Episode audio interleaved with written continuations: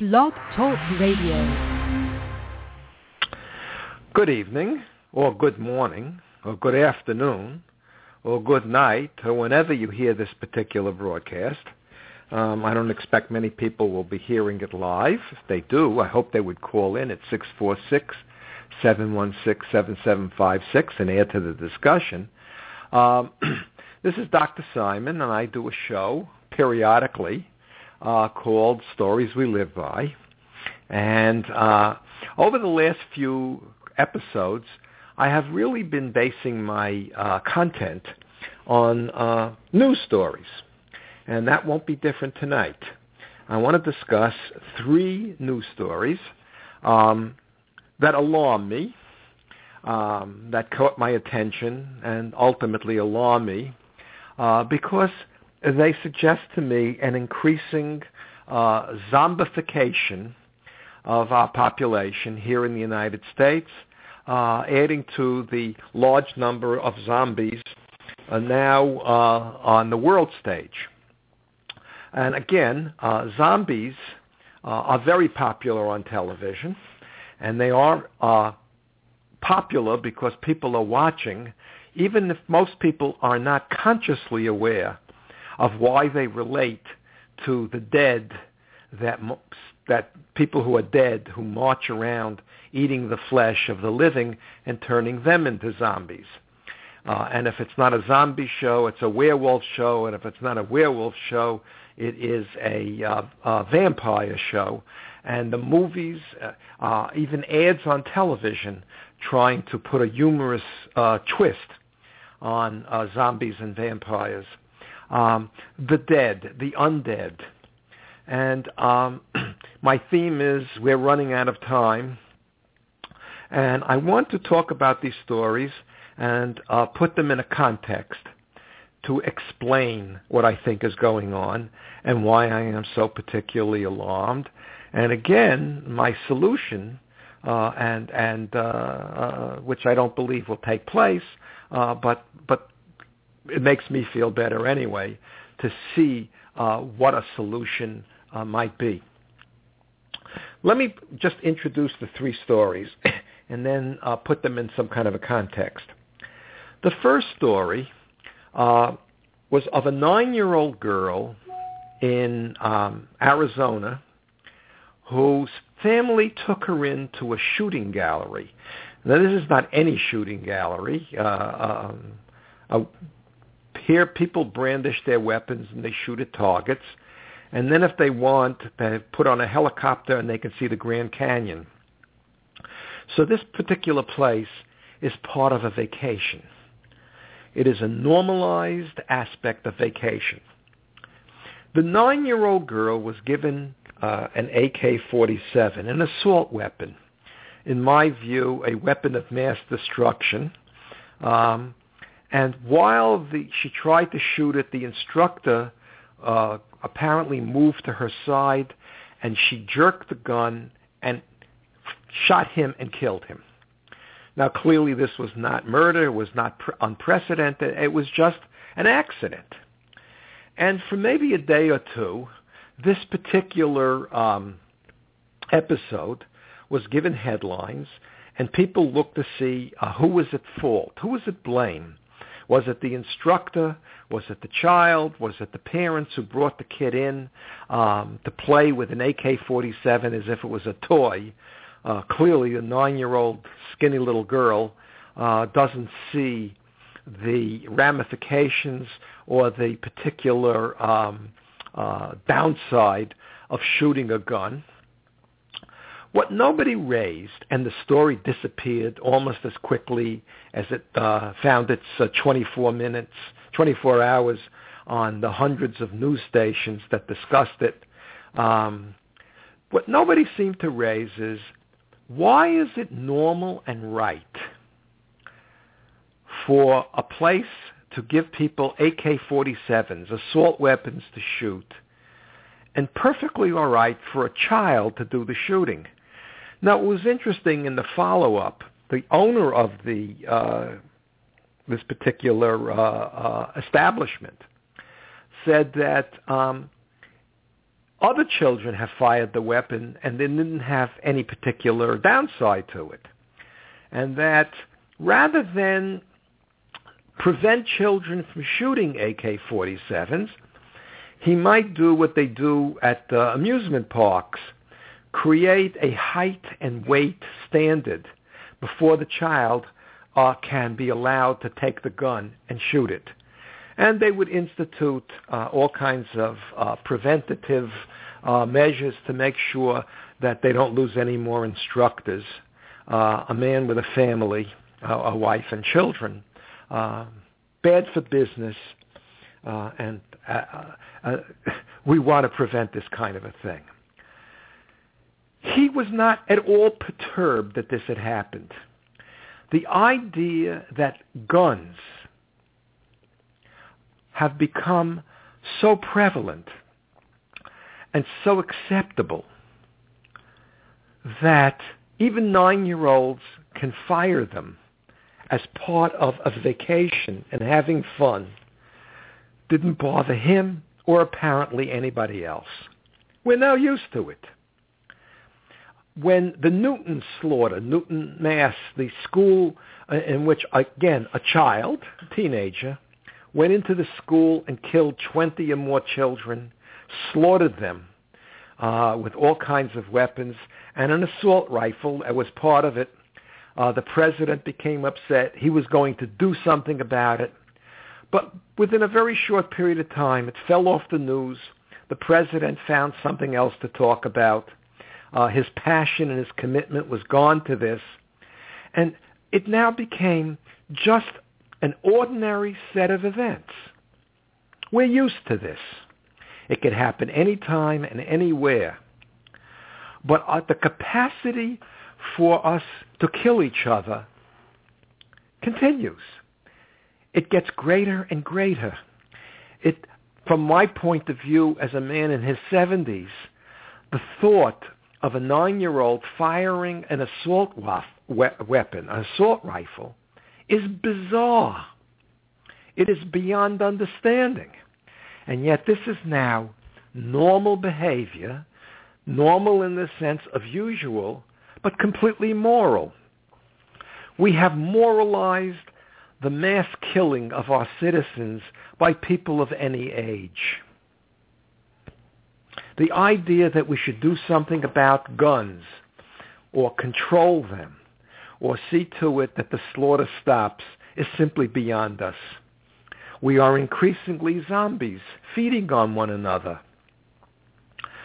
The second um, story which caught my attention and caught everyone's attention, again, including the president, uh, although it is all gone, it's disappeared, uh, was the picture of a reporter having his head cut off with a knife by a terrorist uh, in in Iraq, a group, a member of ISIS, who apparently spoke perfect English with an English accent and may in fact have been an English citizen, probably was an English citizen.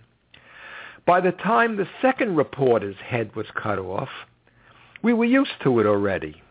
There was no great response.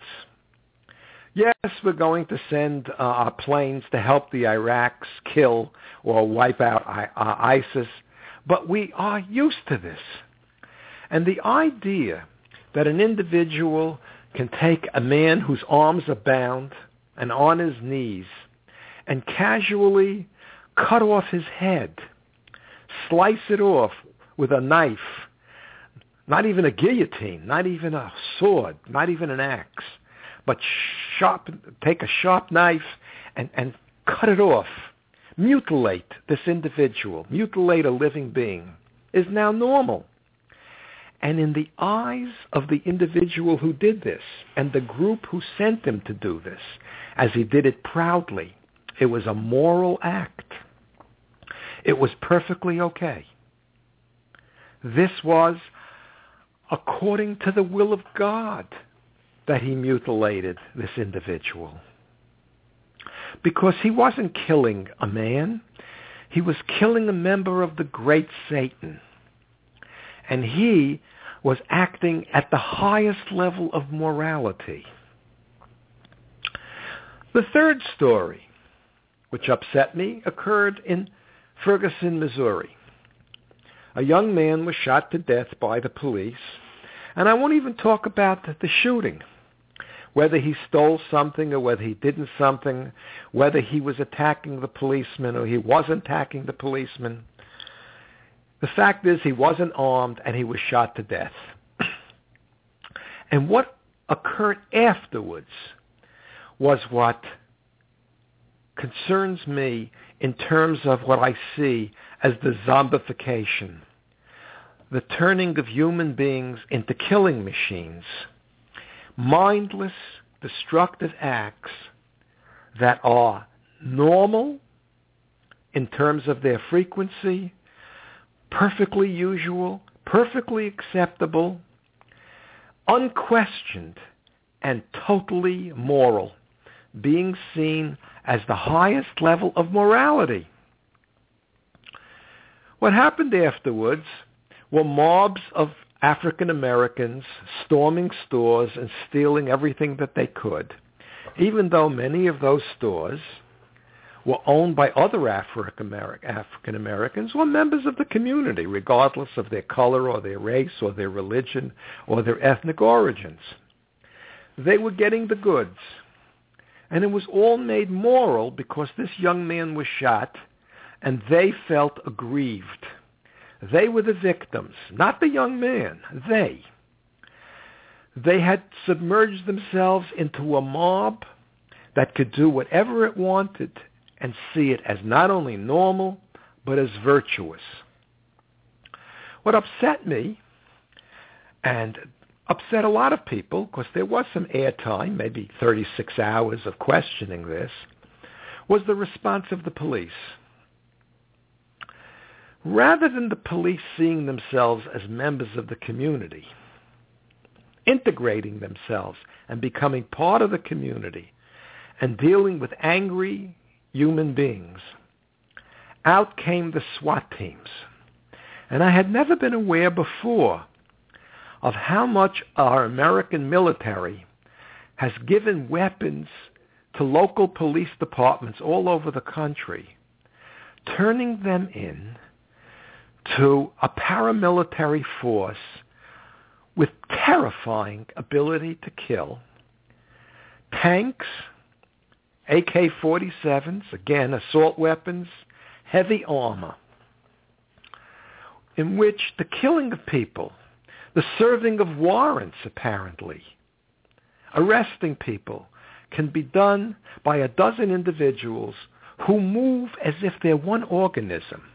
There's one picture I saw on television and one news picture in which uh, at least a dozen heavily armed, heavily suited policemen confront a single individual who's totally armed, unarmed, with his gun, with guns on him, moving as if they're a single organism, totally motivated, totally capable of killing whoever they wanted to kill, and seeing it as justice and seeing it as the highest level of morality.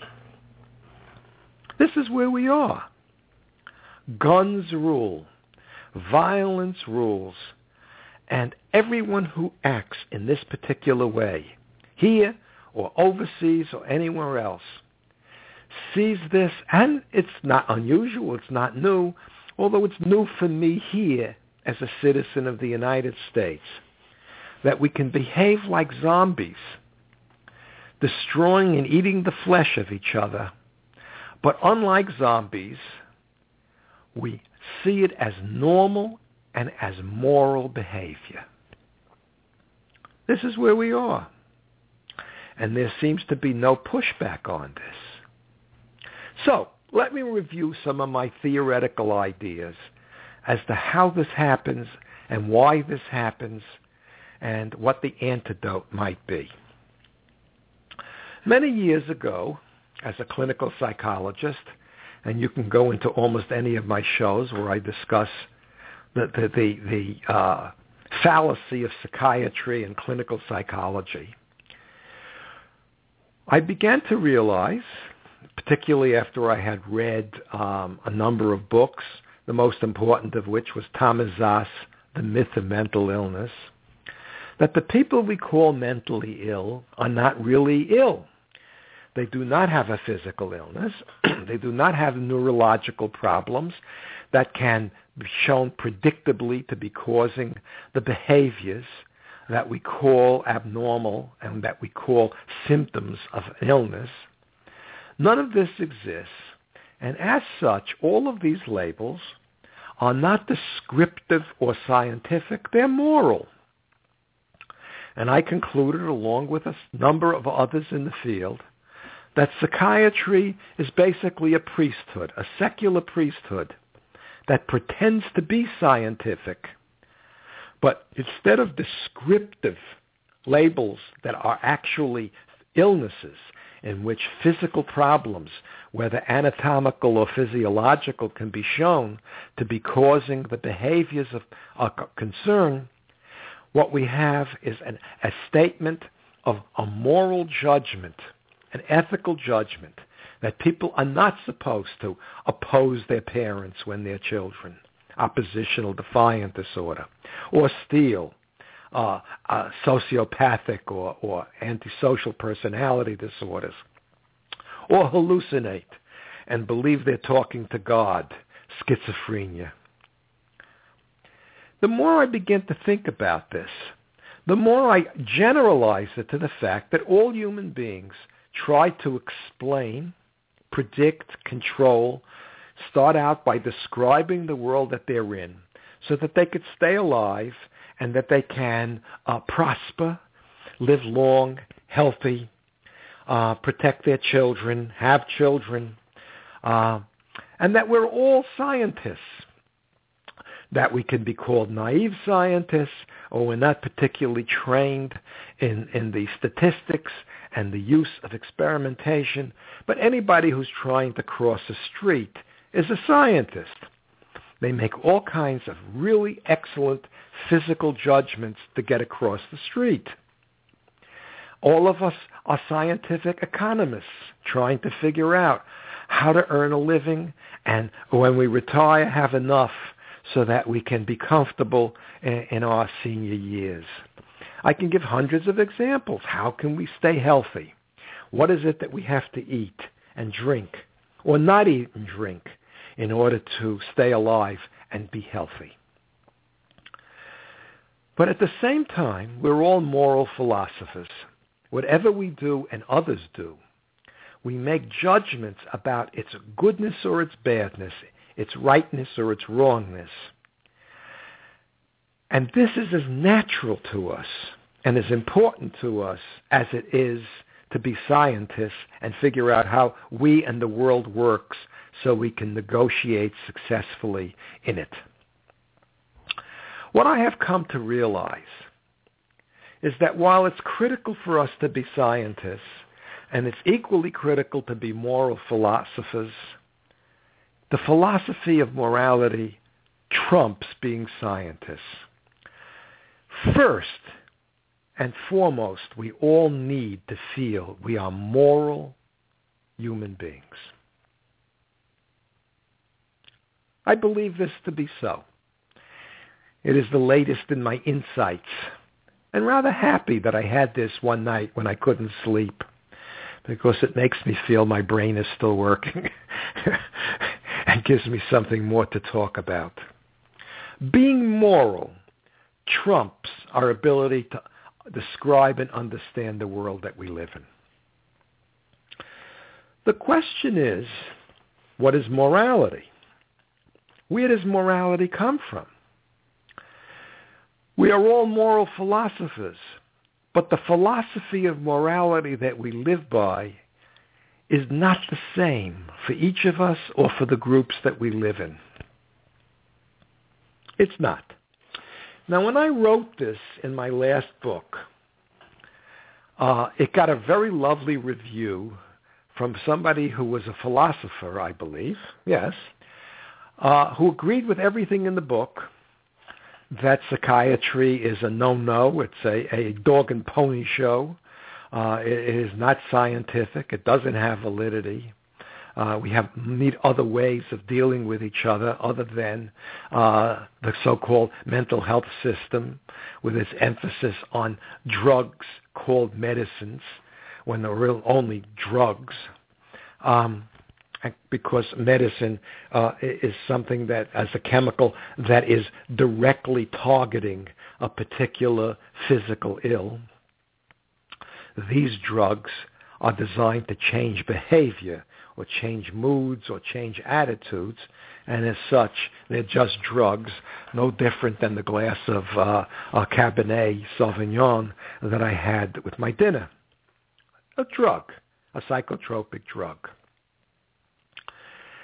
When when uh, you realize this and you begin to expand and you begin to push out in all kinds of directions, you realize that um, the morality of one group doesn't have to be the morality of the other.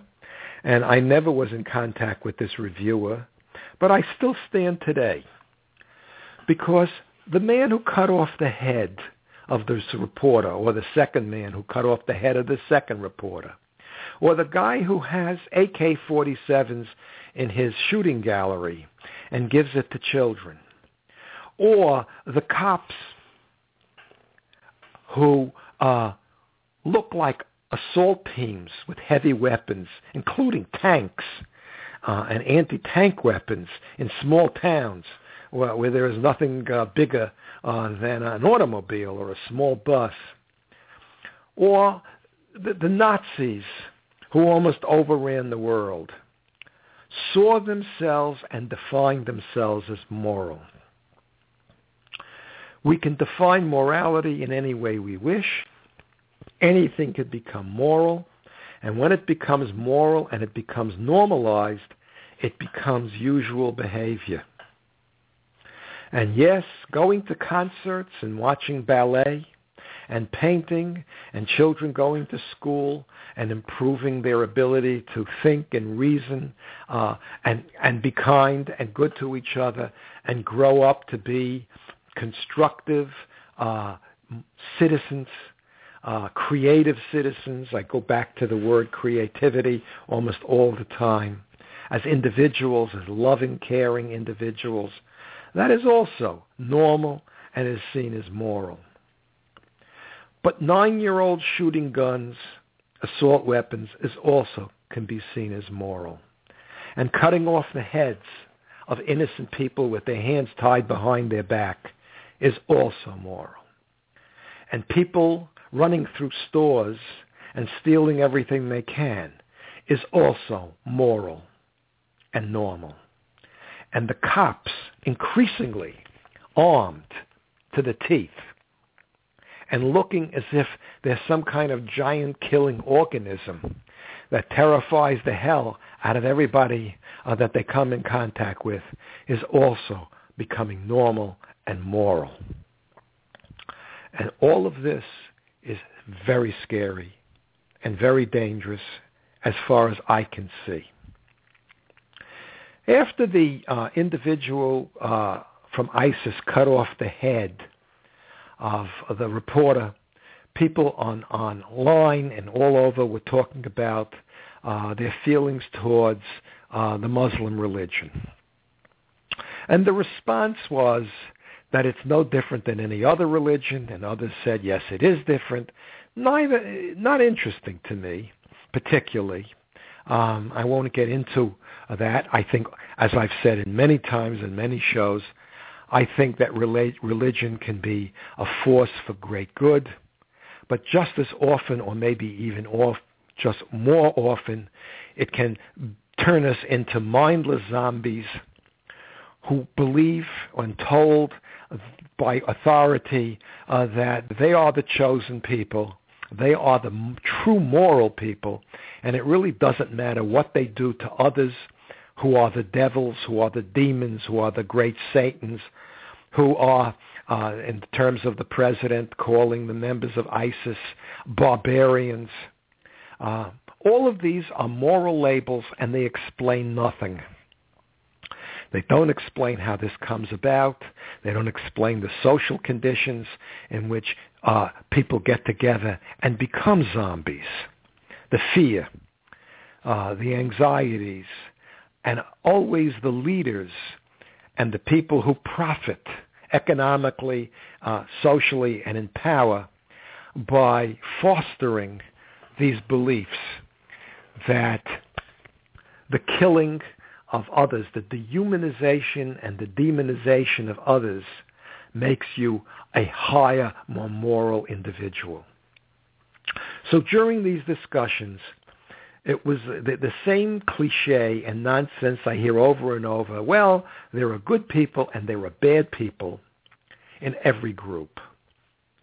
And this is like calling people mentally ill. It's a label, good people and bad people. There are no good people. There are no bad people. There are people who under certain circumstances do good. And then there are people who under certain circumstances do bad. But what I consider bad, they may consider good. And what they consider bad, we consider good. So, I'm going to bring my show to a close. I just realized I haven't had my dessert yet tonight. I have a nice ice cream sandwich waiting for me in the freezer. There are no good people and there are no bad people. We're all capable of being artists, of being creative, of loving and being loved, of creating a society, a family, a society, schools that uplift that create people who are good scientists in that they and good psychologists in that they understand others and that they don't confuse moral labels like good or bad or barbarian or mental ill or schizophrenic as explanations for behavior. It ex- they explain nothing. Nothing. And so I'll finish by saying I believe that guns in and of themselves represent an immorality. On a gradation, if people hunt, if people shoot targets, maybe. But nothing stops any individual or group of individuals of taking these killing machines and justifying the slaughter of their fellow human beings leading to one society and another society and another society taking its young men and turning, turning them into killing machines and arming them and making them better killers and better zombies. Our heroes are their terrorists, and their terrorists are their, our terrorists are their heroes. I don't know how we stop it. I really don't. I don't. It's never been stopped, and I have no great faith this will not be stopped. That will ever be stopped. We are zombies unless we create, unless we love, unless we see others as individuals and describe them in terms of their thoughts and their feelings. And at least let's start getting rid of the guns and the weapons of mass destruction uh, there are countries in which people are starving and their governments are buying armaments instead of food. I don't have to go on. So, gee, I've done about 30 minutes or so. Nobody's called in. I didn't expect it. Maybe somebody will. Maybe somebody send me a message. By the way, anybody can. You can write me an email here uh, at uh, Blog Talk Radio. Send me a message. Or at Larry Psydoc, L-A-R-R-Y, P-S-Y-D-O-C, at gmail.com. I'm going to stay on the line for another 60 seconds, and you can call in at 646-716-7756.